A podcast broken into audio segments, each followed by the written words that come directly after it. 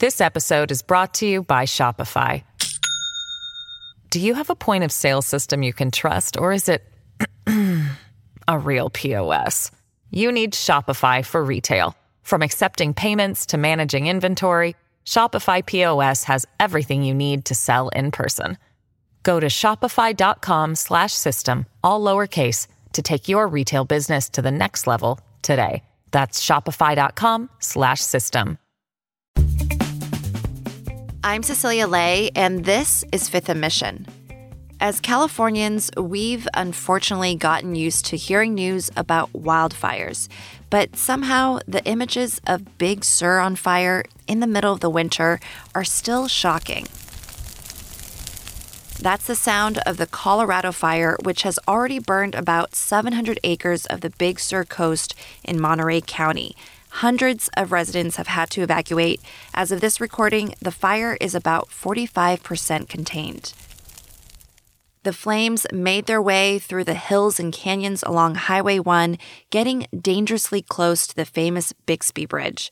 Many people recognize that stunning arch bridge from the opening credits of HBO's Big Little Lies, but for many Bay Area residents, it's a treasured getaway destination.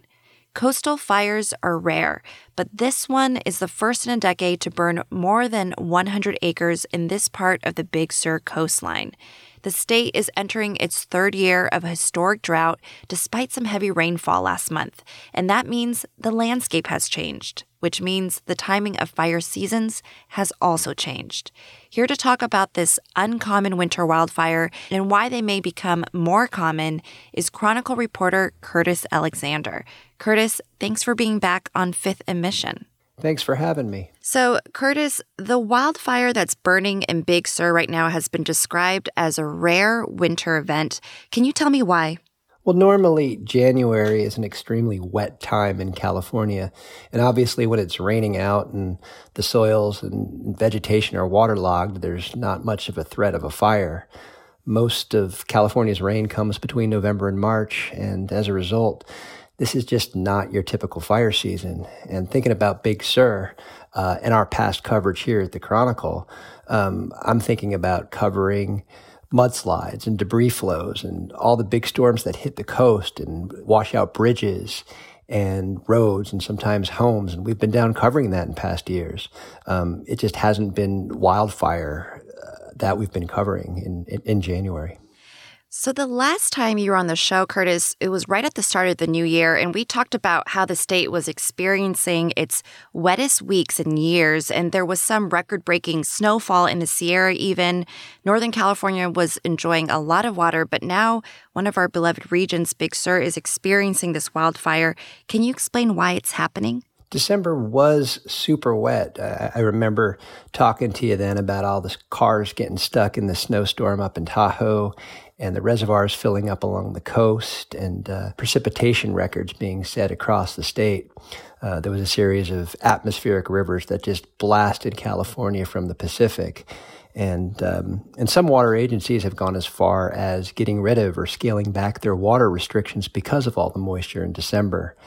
January, though, has been a whole different story. It's just been extremely dry forecasters have told me that there's a high pressure system that has established itself off of California, and this keeps the storm track from coming into the state and bumps up the storms to the Pacific Northwest, where they have gotten a considerable amount of rain and snow. In terms of Big Sur, in January, there's been less than a tenth of an inch of rain. It rained on one day, January 7th this month. We're still a week off from the end of January, but in January, Big Sur typically sees eight inches of rain, at least eight inches of rain. So uh, it's a really big shortfall. The other thing that fire experts and climate scientists note is that we're coming off of two extremely dry years. In fact, in many parts of the state, it's been the hottest and driest two year back to back period in the state's history. Even though there was a lot of moisture in December, uh, the hills, the valleys, the mountains, are still dry, and um, one storm or one series of storms isn't going to necessarily prevent the foliage from burning. So we know that this historic drought has changed the landscape, but do we know exactly what started the fire? I know there were some really strong winds this past weekend. CAL FIRE investigators said on Tuesday afternoon that the fire was caused by a stray ember from a burn pile. They didn't say where the burn pile was, but I expect those details will come to light in the coming days. Of course, what was behind the fire spread was the recent dry spell and the lingering drought. Another factor that folks have noted is the wind speeds on Friday going into the weekend. In Monterey, the National Weather Service recorded gusts at up to 30 miles per hour. That's pretty strong. It's not as strong as some of the winds that were experienced in the Bay Area over the weekend. Up in Sonoma County, there were gusts that were reported up to 90 miles per hour. These were the type of winds that fanned the big fires that California has seen in recent years, like the Camp Fire and the Wine Country fires. In Monterey, the wind speeds were not nearly as strong, but as we see now, they can still be problematic. You're listening to Fifth and Mission. You can support the newsroom that creates this podcast by signing up for unlimited access at sfchronicle.com slash pod or by downloading the San Francisco Chronicle app. This episode is brought to you by Shopify. Do you have a point of sale system you can trust, or is it a real POS? You need Shopify for retail. From accepting payments to managing inventory, Shopify POS has everything you need to sell in person. Go to shopify.com/system all lowercase to take your retail business to the next level today. That's shopify.com/system.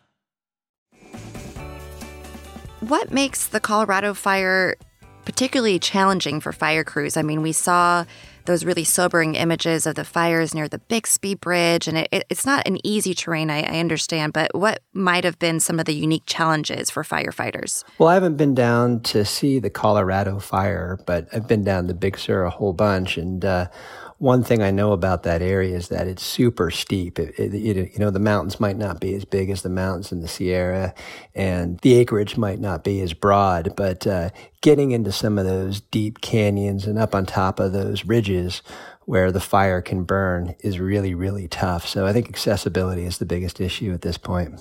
And this wasn't the first time the region has seen a big fire. In 2016, there was the Soberanes fire, and that burned for nearly three months and was one of the most expensive wildfires in U.S. history. You know, over the years, we've unfortunately had a lot of catastrophic wildfires in the state. How do previous fire scars factor into new fires? Do they provide any protection? Wildfires, as we've all learned, is sort of a part of California's natural rhythms. Um, I think before so many people lived in California, fires would naturally burn in the forests and grasslands, and in doing so, they would they would clear out a lot of the buildup of brush and vegetation and dead trees, and make the forests and grasslands a lot more hardier from fire. So when fires burn, they wouldn't burn as hot or as violently as they would if a fire had been there. So to answer your question, yes, I think if there are burn scars on the landscape and there's a history of fire in areas, um, a fire is going to burn a lot less catastrophically. And I think your question speaks to one of the underlying problems with fires in California and for that matter across the West. For decades, it was state and federal fire policy to put out fires as quickly as possible and not allow them to naturally burn. So as a result, we've got this buildup of fuels that we're dealing with now. And this has really been one of the reasons we've had these really big record setting fires in recent years. We know that the drought is far from being over despite all the rain that we've seen in recent months. So, what is the solution? Do we need more rain? Do we need more strategic or natural burns like you're describing? Yeah, a lot of good questions there, almost all of the above. As far as the fire goes, I think more prescribed burning or intentionally lighting fires to reduce the fuel loads would go a long way to reducing the wildfire crisis. As far as the drought goes, we do need more rain. And um, I think the last time you and I talked, uh, water managers were telling me that in order to make a significant dent in the drought and kind of get out of this water problem we're in right now, we would need about 140 to 150 percent of California's average winter precipitation this year. And in December, with all those big storms, we had um, up above 150% of average rain and snow. However, it looks like the January numbers are going to come in well below average rainfall. So we've got about two months left in the wet season, February and March. So um, we'll see how those months play out. I mean, the images that we saw of Big Sur on fire is sobering because it makes me think about areas that are more fire prone. This was a coastal fire, it was a rare winter event. What should we be bracing ourselves for when we look at lands that are more prone to fire? Should we expect more devastation as we enter this this other year of a drought? Yeah, I think we're going to see a lot more fire danger, uh, certainly with the drought, as you say things are going to be a lot more prone to burning. I, I, think it's going to depend largely on how late in the season we do get rains this year. If uh, we don't see any more rains, um, it, it's going to be a horrible year in terms of wildfire. During the wintertime, you don't see as many fires in the Sierra because even during these three to four week dry spells, you have snow up there and it melts and kind of keeps landscape a little bit moist. Uh, along the coast, things just generally dry out and the temperatures tend to be higher. So this time of year, we get a lot more fire on the coast when we have fire. But, um, you know, just as soon as things start drying up in the big mountains, that's when it's going to be a real problem up there. As Californians, we sort of know that there's sort of this unofficial fifth season each year. It's fire season and overlaps both summer and fall. We know when to anticipate these devastating wildfires and all that smoky air, unfortunately. But is this Big Sur fire an indicator that we should be thinking that fire season is now year round? CAL FIRE, the agency that battles a lot of these fires, has been talking about a year round fire season for a long time largely due to the warming climate. The landscapes in California are just drier, and we're seeing more and more intense droughts.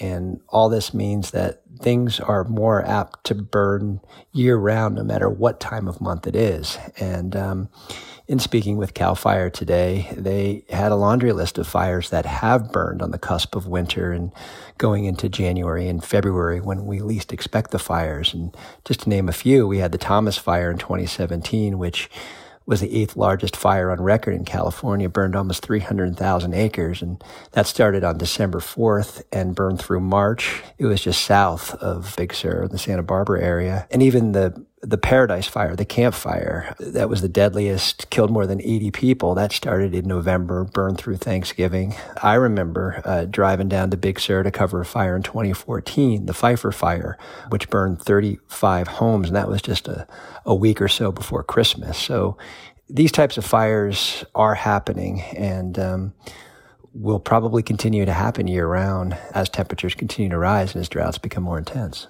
Mm-hmm and unfortunately become less and less rare. Curtis, thank you so much for your reporting and thanks for chatting with me. Thanks for having me.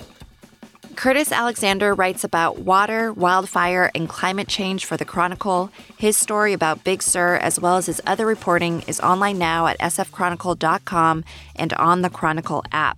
A reminder that the Chronicle has an interactive map of the state's current wildfires. It's tracking the Colorado fire, and you can check that out at sfchronicle.com slash fire map. Thanks to Taya Francesca Price for producing this episode and to you for listening.